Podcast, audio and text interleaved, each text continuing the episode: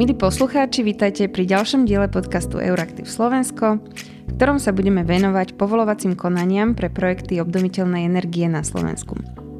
Rýchly rozvoj obnoviteľných zdrojov je podľa Európskej únie jedným z hlavných pilierov, ako by sa Európa mohla zbaviť závislosti na dovoze palív z Ruska.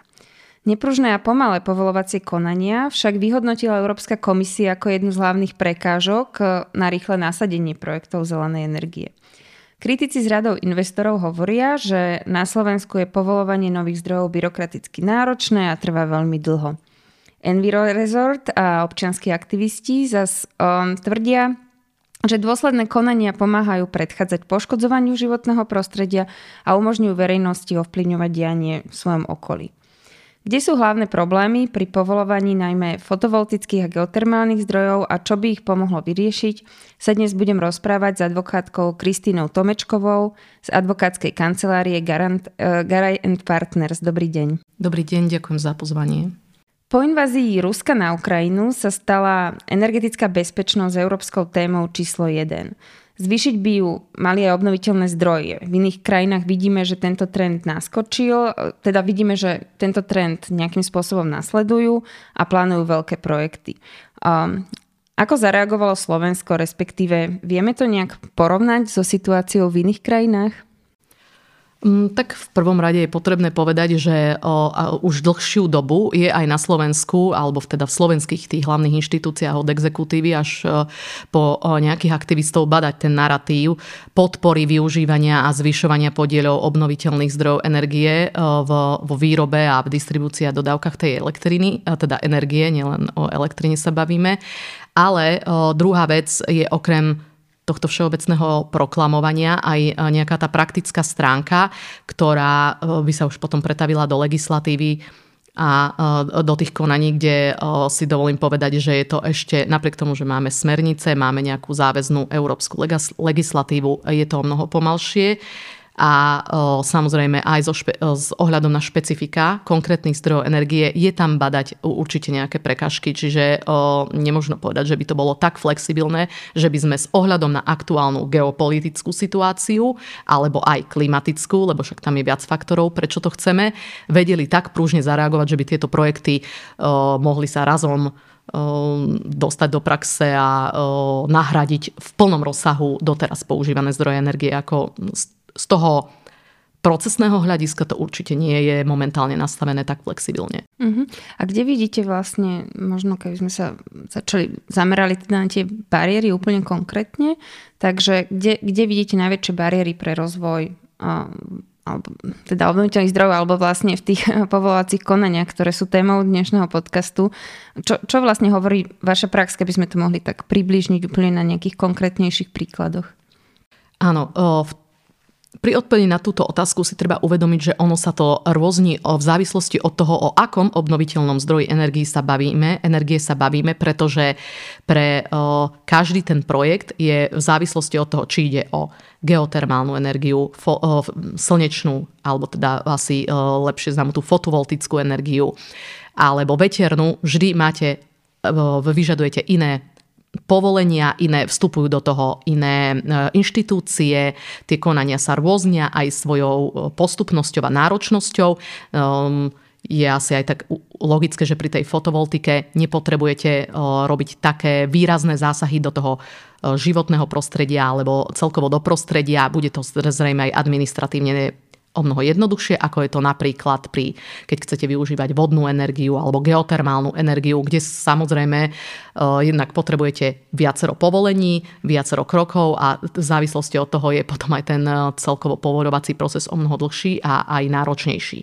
No a cel, uh, u nás na Slovensku je problém v tom, že Okrem toho, čo som už spomínala na začiatku toho všeobecného narratívu, že áno, chceme podporovať e, využívanie obnoviteľných zdrojov a máme aj zákon o podpore obnoviteľných zdrojov energie, kde sú nejaké všeobecné pravidlá e, toho, za akých e, podmienok budeme podporovať, tak nám tu chýba akási taká tá koncepcia všeobecná, ktorá by sa potom aj odrazila v v tej legislatíve. Pretože naše konania povoľovacie a e, pri takých komplikovanejších projektoch, ako sú napríklad geotermálne projekty, tam na to narážame o mnoho viacej, e, že je príjmaná príliš izolovanie.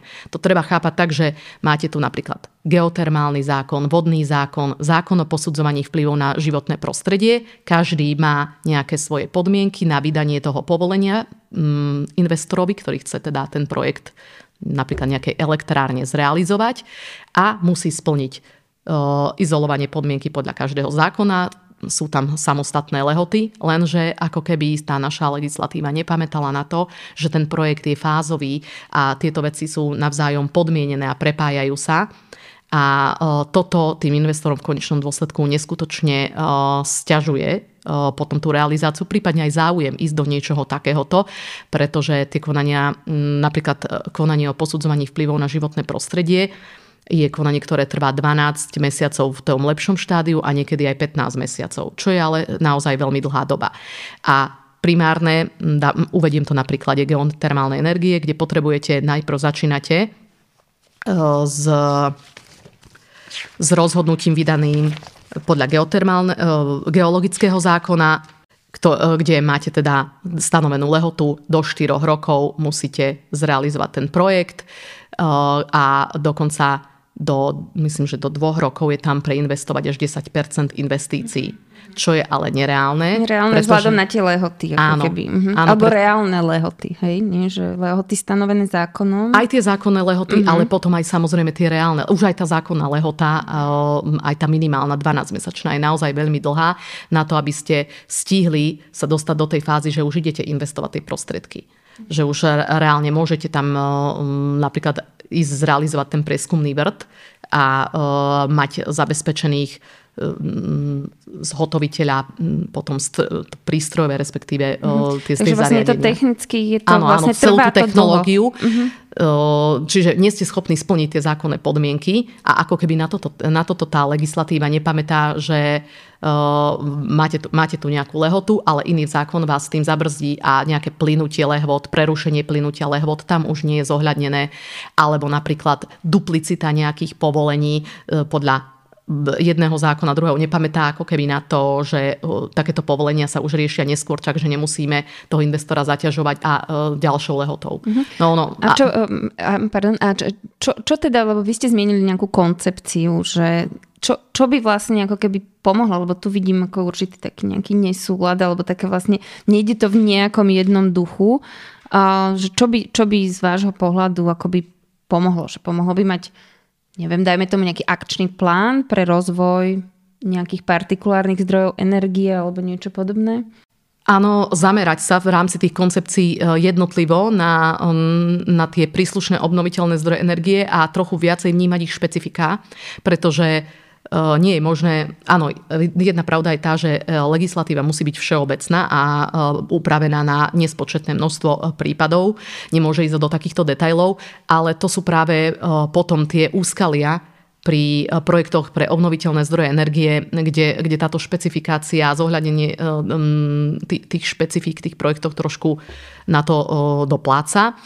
Ono možno by pomohli aj určité nejaké metodické usmernenia zo strany ústredných orgánov štátnej správy pre, pre tie nižšie, či sú to už okresné úrady alebo, alebo samostatné inštitúcie, ktoré vydávajú povolenia a licencie týmto investorom, aby pri určitých druhoch projektov, mm, tam, kde to aj samozrejme zákon pripúšťa, lebo niekde to nie je možné, bolo možné byť trochu flexibilnejší. Treba spomenúť samozrejme aj to, že niekedy naša legislatíva je o mnoho prísnejšia, ako sú napríklad smernice Európskej únie. Konkrétne je to napríklad pri po posudzovaní vplyvov na životné prostredie, kde smernica vzťahujúca sa na ten proces nazývaný skratkou EIA, posudzovania vplyvu na životné prostredie pri niektorých obnoviteľných zdrojoch, ako je napríklad geotermálne zdroje, teda geotermálne vrty, ale, alebo potom aj hydroenergia, tá vodná energia nevyžaduje až takú prísnu mieru posudzovania vplyvov, ako je to u nás nastavené legislatívne čo by teda skrátilo tiež výrazne tie konania. Už samozrejme druhá je tá rovina, čo by na to povedali environmentalisti, ale vieme, že to funguje v krajinách, ako je napríklad Island, alebo aj v Českej republike je to menej prísne. A Island je celkovo známy tým, že ten environmentálny aspekt je tam braný maximálne do úvahy a celkovo aj v, nie len v rámci inštitúcií alebo teda politických špičiek, ale aj, aj v tom povedomí tých ľudí a nie sú tam, nebúria sa proti tomu ľudia. Takže ja si myslím, že keby sme nesprísňovali tam, kde to nie je nutné, viac tú legislatívu našu v porovnaní s tou úniou, tak um, to by bola tiež cesta, ako začať a ako ten, len to si už vyžaduje samozrejme legislatívnu zmenu a tá nie je až taká rýchla, uh-huh. lebo to uh, už musíte meniť aj zákon. No. Áno, um, ako, um, mám pocit, že teda Európska komisia si práve uvedomuje, že tie smernice a lehosity sú transponované rôzne do národných legislatív a uh, Práve preto vlastne v pláne Repower EU, ktorý má byť takým, takou stratégiou, ako sa oslobodiť od e, dovozu ruských palív, tak prišla vlastne s nápadom, že štáty by mali na určité obmedzené obdobie, teraz je to myslím jeden rok e, stanovené, znížiť environmentálne požiadavky pri povolovacích zónach, kde má, ktoré majú potenciál na rozvoj OZ. Takže napríklad v nejakom regióne e, na Slovensku, na východnom Slovensku napríklad kde je možné využívať geotermálnu energiu, by teda po období jedného roka, nehovorím, že znížiť environmentálne požiadavky, ale že napríklad by sa nejak akoby programovo skrátili lehoty. Pomohlo by takéto niečo na, aj na Slovensku? Určite, lebo ako som spomínala, ten proces posudzovania vplyvu na životné prostredie je zdlhavý, je administratívne náročný a značne predlžuje celkový ten proces. Potom druhá rovina je aj tá, že niektoré veci, niektoré dokumenty je potrebné podkla- pri predkladať duplicitne. E, tá prevziazanosť medzi tými predpismi ako keby nebola. To plynutie lehvod e, by tiež pomohlo, keby sa napríklad prerušilo plynutie lehvod na preinvestovanie prostriedkov a ten zákon by pamätal na to, že ešte tam vstupuje nejaký medzikrok, tak aj toto by vedelo, ale to sa teraz bavíme skôr a fokusujeme sa na ten geoterm, e, lebo s tým máme ako v rámci našej právnej praxe tak najväčšie skúsenosti do posiaľ pri konaniach alebo teda pri projektoch, ktoré nie sú tak environmentálne náročné a využívajú obnoviteľné zdroje energie, by možno ani tento krok nebol potrebný, lebo napríklad pri fotovoltike sa tiež uvoľňoval aj tento zákon o EIA, kedy sa do určitého výkonu energetického by som to vedela aj konkrétne povedať, už nevyžaduje posudzovanie vplyvov, čo vlastne tiež napomáha eh, tomu rýchlejšiemu rozvoju využívania týchto zdrojov a nie, nie je potrebné ten zdlhavý proces absolvovať. Čiže áno.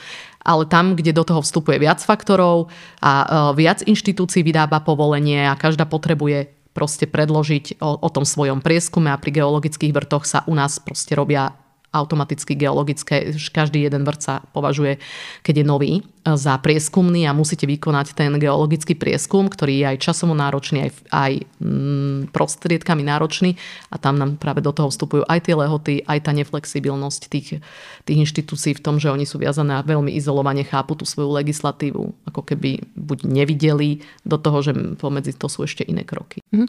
A takže vlastne nie je ako keby um, problém len tie lehoty, ale aj to, že vlastne vy v rámci tej lehoty musíte akoby dostať povolenie od nejakého iného úradu a tomu to trvá dlhšie, než vlastne čas, ktorý vám poskytuje vlastne Áno, no, musíte zákon. splniť podmienky, mm-hmm. lebo o, máte vydané určité o, iniciálne prvé povolenie na o, napríklad na realizáciu nejakého zámeru a tam sú stanovené, za akých podmienok musíte ho vykonať, čo treba všetko splniť. A jedna z tých podmienok je aj pre investovanie v nejakej lehote, napríklad do tých dvoch rokov, prostriedkov, ktoré ale vy neviete preinvestovať v takej výške, v tej lehote, pretože do toho procesu vám vstúpi práve tento proces posudzovania vplyvov na životné prostredie, ktorý môže mať aj 15 mesiacov a reálne áno, aj má 15 mesiacov a pokiaľ máte od vydania povolenia do 24 mesiacov preinvestovať 10%, e, možno keby sme sa bavili v konkrétnych číslach, tak to sú skutočne vysoké náklady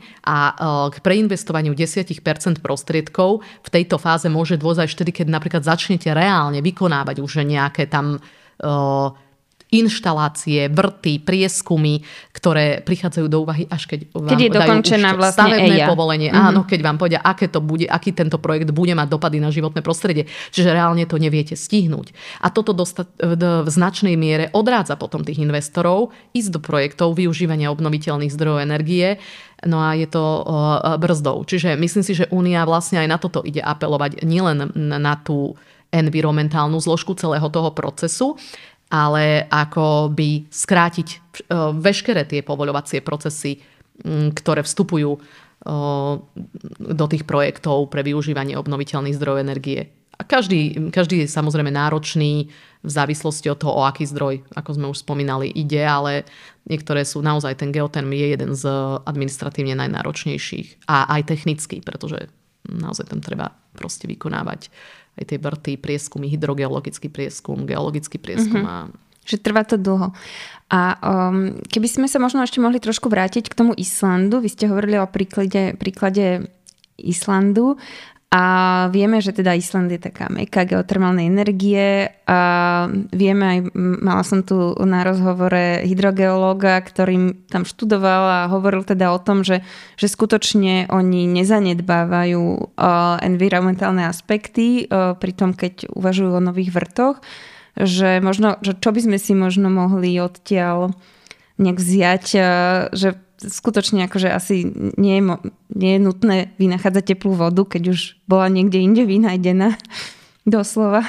Tak e, na Islande je to aj inštitucionálne trošku inak riešené. Oni majú ako keby e, samostatné povolovacie inštitúcie len na tento geoterm, vzhľadom na to, že sú tam akože naozaj tie bohaté ložiska geotermálnej energie a e, posudzujú tie prípady viac tak e, od prípadu k prípadu, tak ad hoc až špecifikujú si ich. Nemajú tak, ako je u nás je legislatíva postavená tak, že vlastne všetky vrty s hĺbkou e, väčšou ako 500 metrov automaticky spadajú do povinného vykonania celého procesu posudzovania vplyvov na životné prostredie a nie len do zisťovacieho konania, ktoré je flexibilnejšie, rýchlejšie, ale to neznamená, že by nebralo do úvahy tie environmentálne aspekty dostatočne. Ono aj po tom zisťovacom konaní, keď by prišlo na to, že výjdu najavo skutočnosti a okolnosti, ktoré odôvodňujú vykonať plnú EU, aby som to povedala tak laicky, tak na, e, k tomu by sa pristúpilo. Ale a priori to nie je stanovené tak, že musíte ísť. Ono totiž to záleží aj od toho, kde idete ten vrt robiť, aké sú konkrétne klimatické podmienky, geologické, hydroge, e, hydrologické.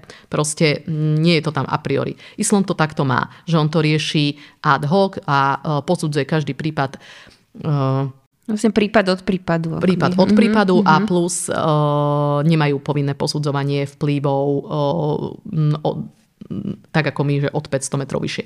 A treba si uvedomiť, že na Slovensku vlastne, pokiaľ ide o ten geoterm, skoro všetky vrty by boli hlbšie ako 500 metrov, čiže my sa nevieme do toho zisťovacieho konania vôbec dostať.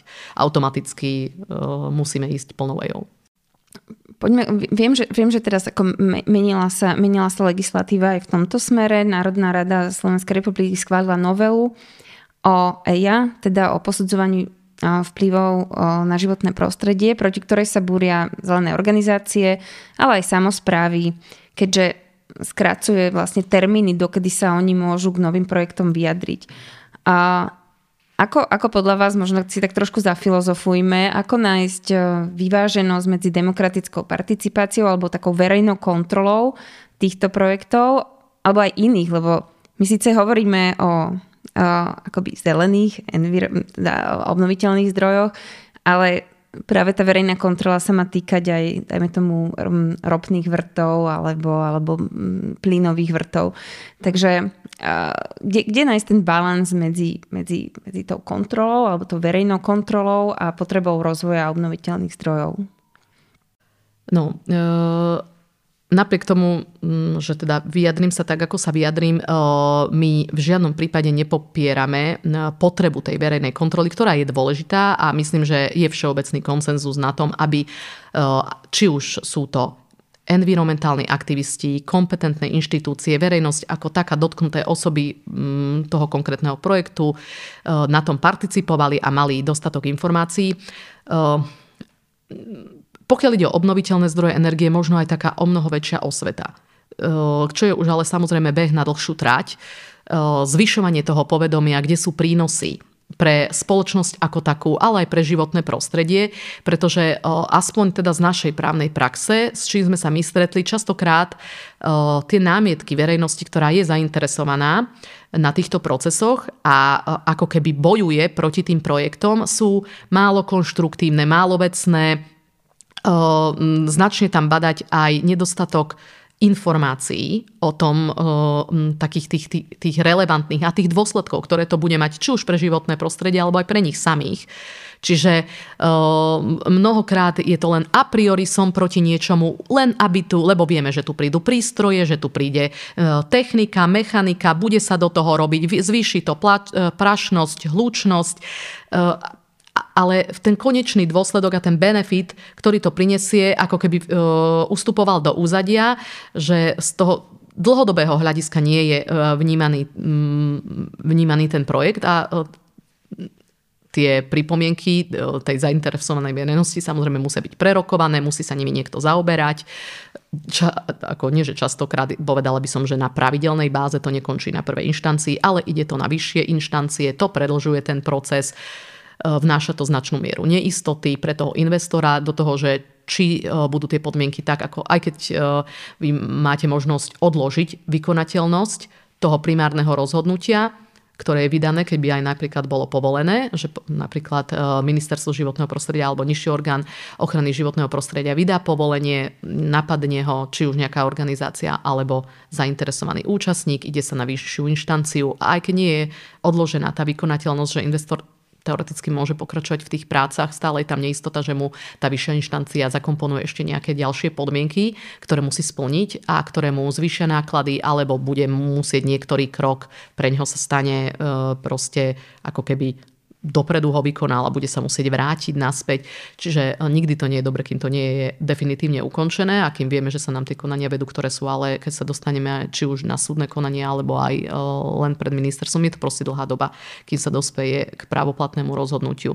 Čiže mm, možno tou cestou osvety nemyslím si, že tie skrátené lehoty na to, aby sa tá verejnosť vyjadrila, nejako zásadne eh, ju z tej kontroly celého procesu eh, diskvalifikujú to je skôr o tom, že ten orgán bude nútený možno flexibilnejšie že konať, efektívnejšie. E, áno. Tie námietky, dajme tomu. Hej? Áno, zo strany mm-hmm. verejnosti, lebo verejnosť nie je tá, ktorá tam predkladá nejaké ználecké posudky. Väčšina tej najpracnejšej práce v tých procesoch je na tých investoroch a na e, nimi zainvolvovaných osobách, ktoré musia vykonať tie prieskumy, e, rôzne odborné vyjadrenia e, odborníkov, ktorí sa e, rozumejú do tej ktorej problematiky a e, oni sú tí, ktorí musia vlastne zhodnotiť ten stav a orgán len potom vlastne vyhodnocuje predložené stanoviska, podklady. A tá verejnosť jej najväčšia účasť je práve či už na tých konzultáciách verejných,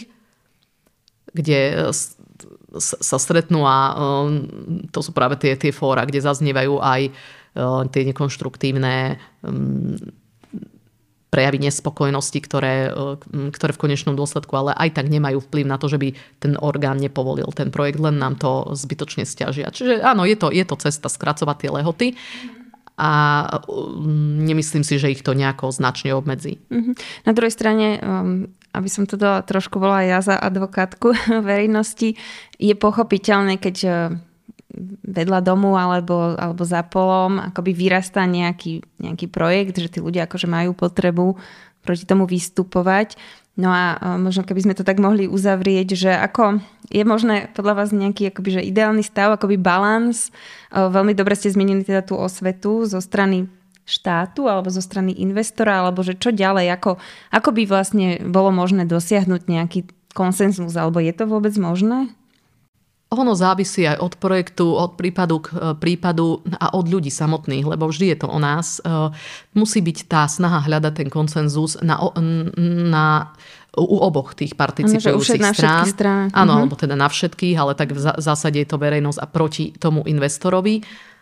Mm, ťažko povedať, ako určite nedospieme do takej situácie a tu považujeme e, aj s hľadom na na našu prax za utopiu, že by vždy len vyhrala jedna alebo druhá strana. To ani nie je cieľom, pretože každý jeden projekt je realizovaný v nejakom prostredí, či už viac v prírodnom alebo v nejakom urbanizovanom prostredí alebo proste blízko zastávaných zón a je, nepo, je, je teda pochopiteľné a nepopierateľné, že tu musia byť tie všeobecné záujmy verejnosti nejakým spôsobom, pokiaľ sú áno, ale pádne, reflektované a musia sa odraziť v tom však. Um, ale treba si uvedomiť, že pokiaľ sa bavíme o obnoviteľných zdrojoch energie, tak uh, oni samotné sú ako keby už uh, tým environmentálnym aspektom vo fungovaní celej tej energetiky, takže pokiaľ, ide, pokiaľ je reč len o nich a o ich dopadoch, tak určite by tá osveta pomohla, pretože um, je myslím, že záujme nás všetkých, aby v rozumnej miere boli čo najviac zakomponované.